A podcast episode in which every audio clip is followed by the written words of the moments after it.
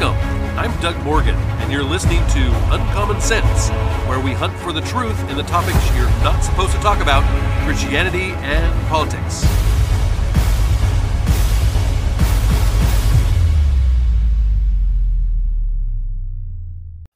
Many here in the United States often make a serious error in the way that they think about how others around the world think. Yeah, for us here, we find ourselves busy with daily life, and that life entails striving for the American dream and trying to be the best Christian we can be, maybe. We want the best for our families, a good home, food on the table, some extras for vacations and toys. We also want what is best for others, and we believe in the sanctity of life. We call those that risk their lives for ours or even strangers, we call them heroes. We value freedoms like freedom of speech and self-defense and personal choice, and we value those highly. We hold those that are vulnerable, such as children and women and the disabled or elderly, as worthy of extra protections. Many here kind of live in a fantasy world when it comes to the way of thinking. Many people around the world just don't share this same worldview. They don't see life as important. They don't want the best for others around them. They only have selfish, sadistic plans as a goal for their lives. This is how many terrible events in our world history have happened. Have you ever wondered how things like the Holocaust, how it happened during World War II? How could humans do such terrible things to other humans? When these atrocities to people groups like the Jews were discovered, the world vowed that it would never happen again. So, did you ever think that you would live to see what has been happening to the Jewish people today? From a series of articles from the Daily Wire comes this: large mobs in Russia yelling Allahu Akbar hunted down Jews in Dagestan on Sunday and stormed an airport, making their way onto the tarmac to attack Israelis who had just arrived from Tel Aviv. The North Caucasus Republic of Dagestan is a majority Muslim region in southwest Russia that borders Azerbaijan and Georgia. It is an autonomous republic within the Russian Federation. Here's a quote. Quote, in Muslim areas of Russia's northern Caucasus, mobs raided hotels looking for Jews after rumors spread that some Israelis had moved there to flee the war. This is a quote from Yaroslav Trofimov, who's chief foreign affairs correspondent of the Wall Street Journal. Similar incidents happened in other areas as well. Trofimov highlighted signs that were seen in the region that said, entry to citizens of Israel, Jews, strictly forbidden. Quote, a Jewish cultural center under construction in Nalchik, Kabardino-Balkaria region in Russia went up in flames. Trofimov added that death to Yahuds, which is Jews, is what the graffiti said, and northern Caucasus has its own. It's an autonomous Jewish community that lives there and has done so for millennia.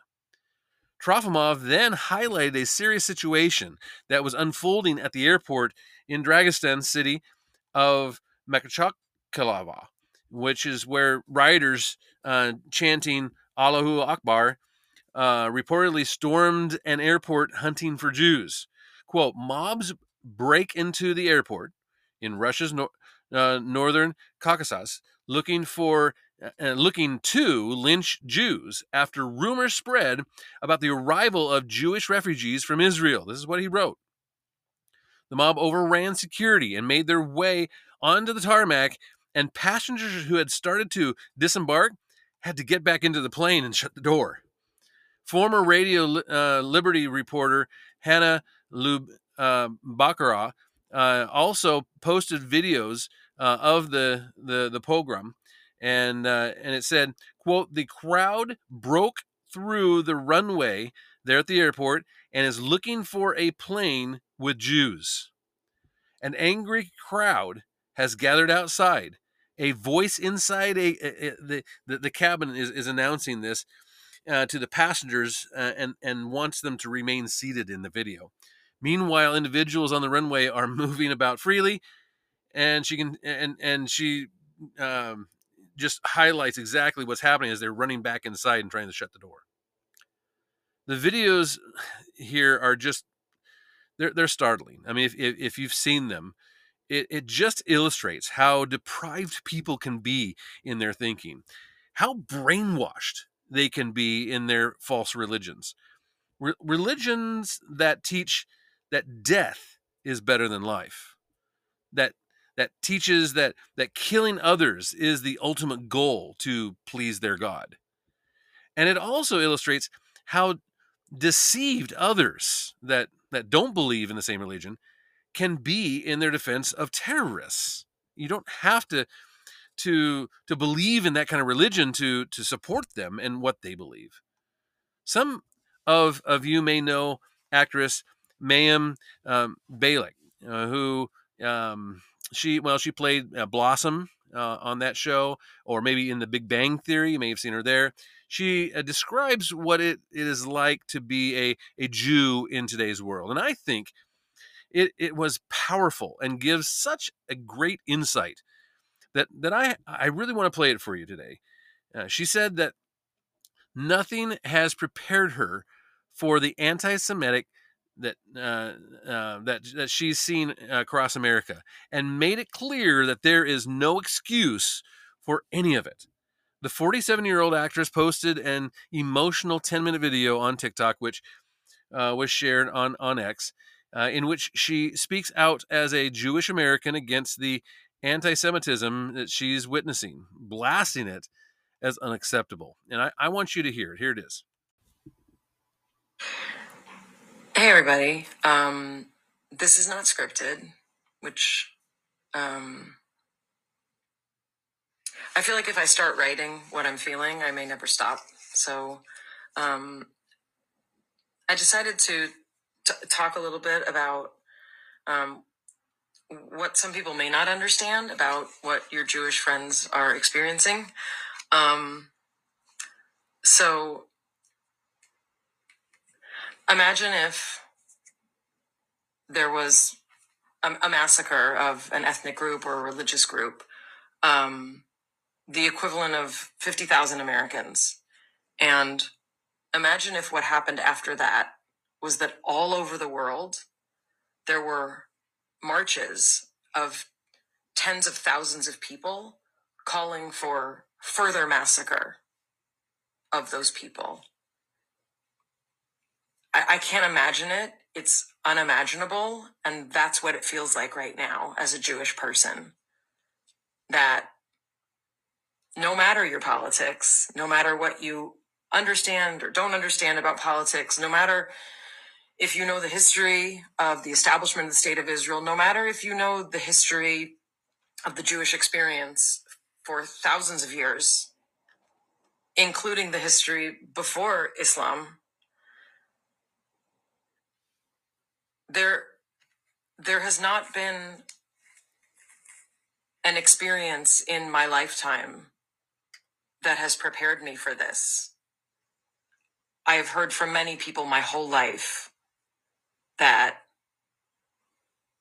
anti-Semitism is growing, that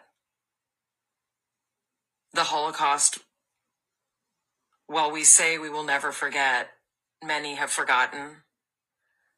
And the swiftness with which the global population has seized upon the massacre of Jewish civilians living inside of a border, the swiftness with which the world has stepped up to redefine terrorism, to redefine statehood, to redefine the right of a people to exist.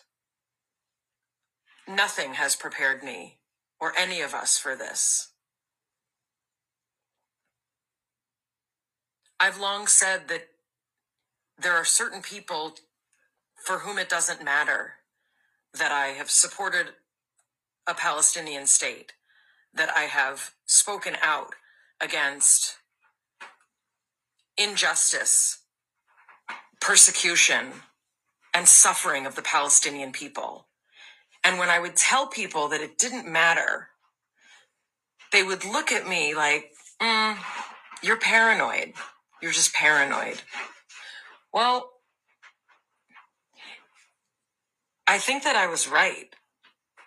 And I think that many of us are now seeing that there are certain people for whom it does not matter if you are left-wing or right-wing. It does not matter if you support the right of Israel to exist or if you've never been there. It doesn't matter if you look Jewish or if you don't. It doesn't matter if your family is from Eastern Europe or if they are from Northern Africa. It doesn't matter, because it is clear. We get it. It is clear that there is a strain of anti-Semitism that is alive and well. It is thriving at my alma mater, where the chant, "We want a Jewish genocide," was echoed in the quad in front of Royce Hall. The place where I took my doctoralhood had students of all backgrounds chanting for a Jewish genocide. This is not acceptable. It's not normal. We should not normalize it. There is no excuse for calling for a genocide of an entire people. Period. Full stop. I have an 18-year-old who is preparing to go to college next year. Many of the colleges on his list and the list of all of his friends are for universities that cannot find a way to unanimously, undeniably, irrevocably denounce any organization that celebrates the massacre of Jewish people.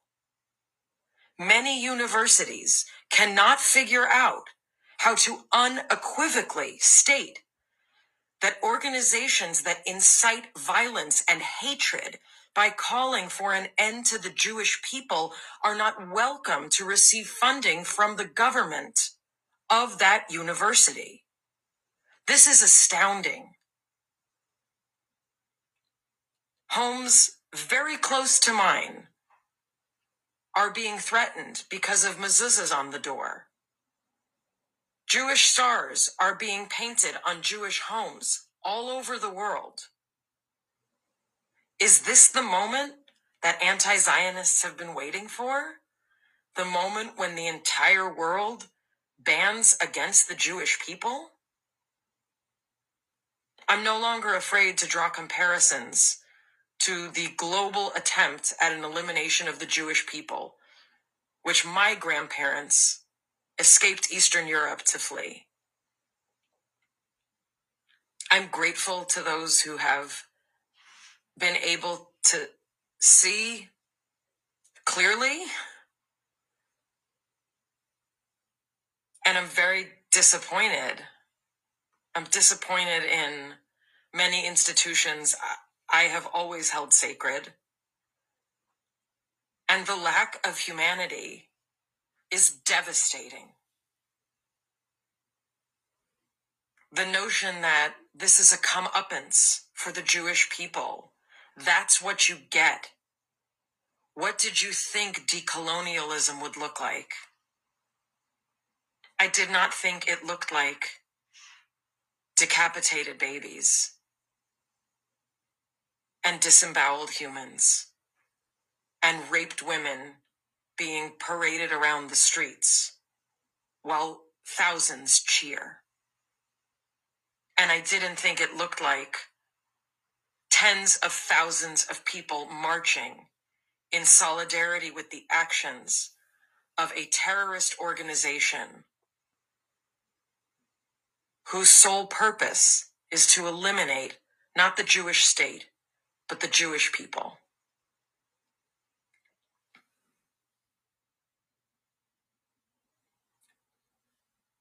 My family in Israel has commented that they feel insulated in Israel in a way that they see we are not in America. It's true. I've always believed that Israel was my homeland, and now I understand it more deeply than ever before. I am a stranger in a strange land here. And it took October 7th for so many of us to see that. I'm scared to send my child to school events right now. I'm scared to think about what he will meet when he goes to college. I'm scared that he has to think twice before writing an essay about how significant it is to be a liberal Jew in America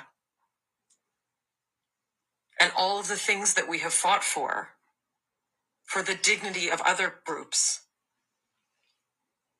for self-determination, for the right to live.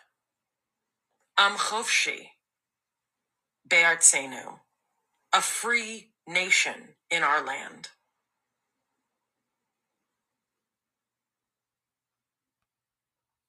I won't apologize for expressing what I'm going through, what so many of us are going through. We are looking for moments of joy. I'm looking for distraction. But it feels like a nightmare that we cannot wake up from right now. For those of you who support the Jewish people, for those of you who support decency and compassion and love and the hope of peace, thank you.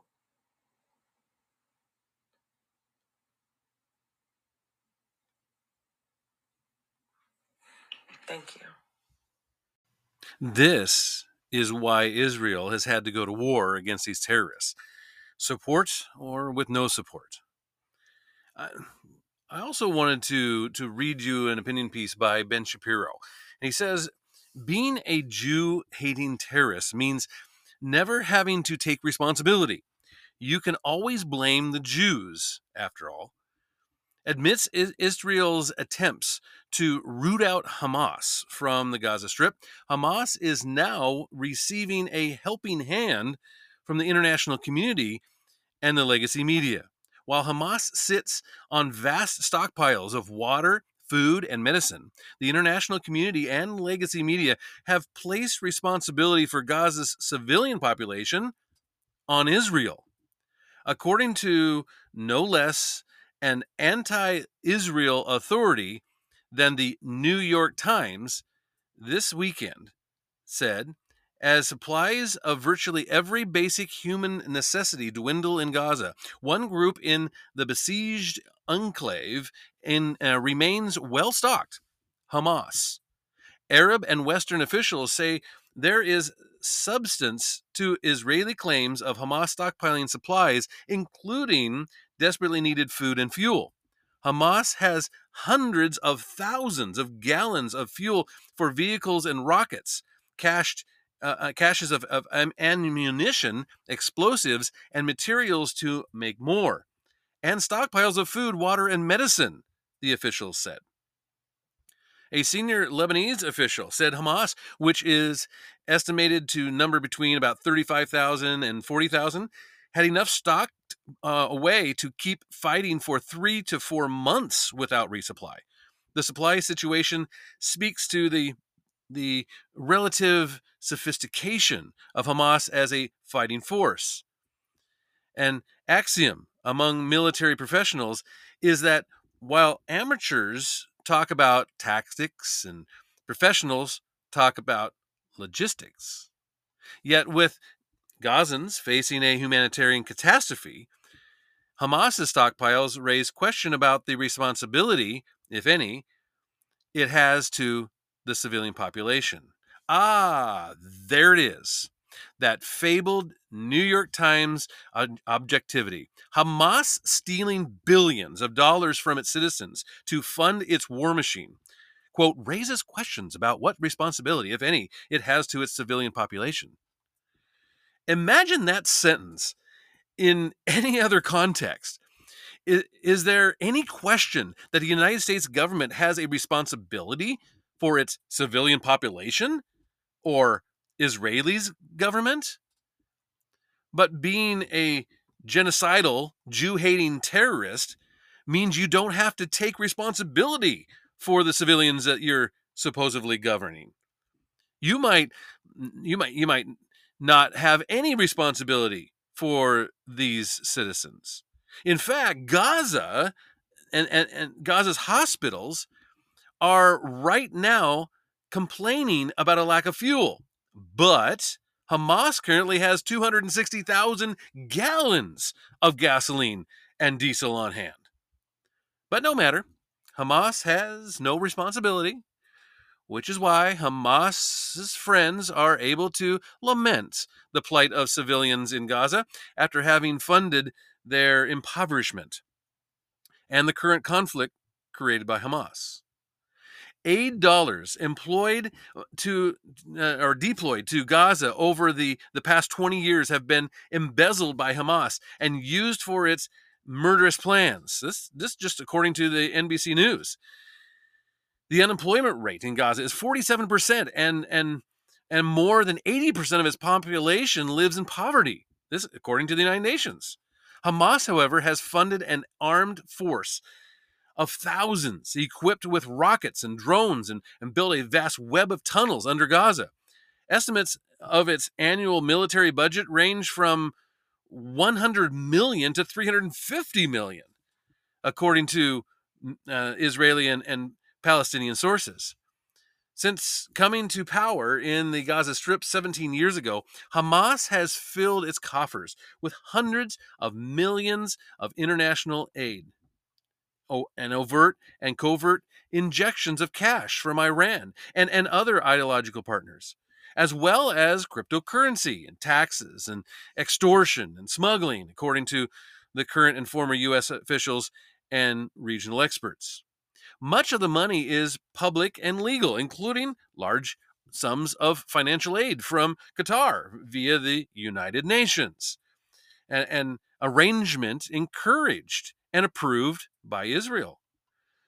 In Qatari aid, that aid covers the salaries of civil servants, and it buys fuel for the power grid and provides cash for needy families. Hamas's leadership has invested its income in an international investment portfolio worth $500 million in real estate and other assets from companies in Algeria, Saudi Arabia, Sudan, Turkey, and the United Arab Emirates, which it used to conceal and launder its money according to the Treasury announcement. But now the international community and legacy media say it's up to Israel to make humanitarian provision for Gaza's civilians. This, of course, is disingenuous. None of the countries that voted in favor of a UN resolution pushing a ceasefire have offered to take in any Gazan civilians. None have called for Hamas to surrender to Israel, which would end the conflict immediately, of course. No, they say Israel must stop its attempts to destroy Hamas. The incidents are suffering. This is the height of cynicism. It's on par with the old, saw about the man who kills his parents and throws himself on the mercy of the court because he is an orphan. Hamas has started this conflict. Hamas is the governing body in the Gaza Strip. Hamas has chief responsibility for the health and welfare of Gazan Palestinian civilians, and they don't give two whits about those citizens. In fact, they want those citizens to die. Over the weekend, Ismail Haniyeh, he's the political leader of Hamas, he called for the blood of Palestinian Arab women and children. Yes. So here's the math, apparently. If a population elects a terrorist leadership, that terrorist leadership consolidates its control by wiping out its political rivals, that terrorist leadership steals billions of dollars in aid and impoverishes its own citizens in the process. And then that terrorist leadership murders 1,500 Jews and kidnaps another 233 people. Then so long as the terrorist leadership hides in tunnels, the terrorists must be left alone. This is insanity. It is insanity. No other country would be expected to weather. Not the United States, not the UK, not France, not Germany. No one. There just cannot be a ceasefire until Hamas surrenders. Anyone in the world who is not calling for Hamas to do just that, in fact, those who are calling for a lengthening of the conflict by shipping in more resources for Hamas to steal, cannot pretend to care about human life, either Israeli or Palestinian.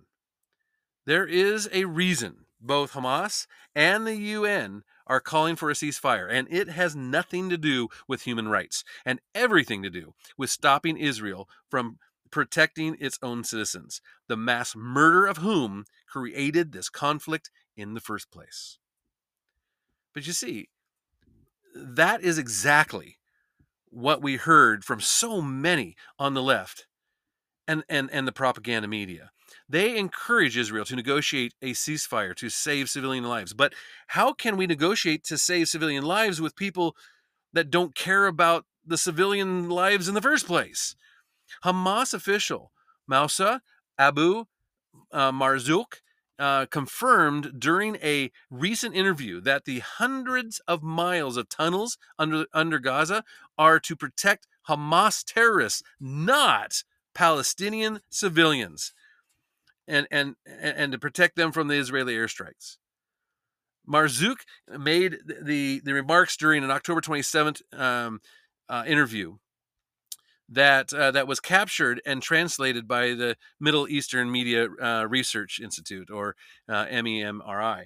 The interviewer asked Marzouk, "Many people are asking, since you have built 500 kilometers of tunnels, why haven't you built bomb shelters where civilians can hide during the bombardment?" Quote, "We have built the tunnels because we have no other way to protect ourselves from being targeted and killed," he responded. These tunnels are meant to protect us from the airplanes. We are fighting from inside the tunnels. Everyone knows that 75% of the people in the Gaza Strip are refugees, and it is the responsibility of the United Nations to protect them," he continued. "According to the Geneva Convention, it is the responsibility of the occupation to provide them with all the services as long as they are under occupation." Hamas commits war crimes by placing their tunnels near and even underneath churches and schools and hospitals. Hamas leader Ismail Haniyeh, he called last week for the Palestinian civilians to die in Israel strikes because he believes that it will help Hamas defeat Israel. Here's the quote, "I call on everybody, all the free people of the world, all the friendly countries, all the brotherly Arab countries, and all the allies to exert all the necessary pressure in all directions and in all forms in order to end the aggression against Gaza, to stop this war against our children, women, and elderly, our mosques, our universities, and our homes," he said. "This brutal aggression must stop. This new Holocaust must stop. I have said this before, and I'll say it again. The blood of women, children, and elderly. I am not saying that this blood is calling for your help." This is what he continued. He says, "We are the ones who need this blood, so it awakens within us the revolutionary spirit." So it awakens within us resolve. So it awakens within us the spirit of challenge and pushes us to move forward. But Israel is ignoring these calls for a ceasefire with these terrorists. But instead, they're trying some different tactics that reduce civilian casualties. And I think this is important.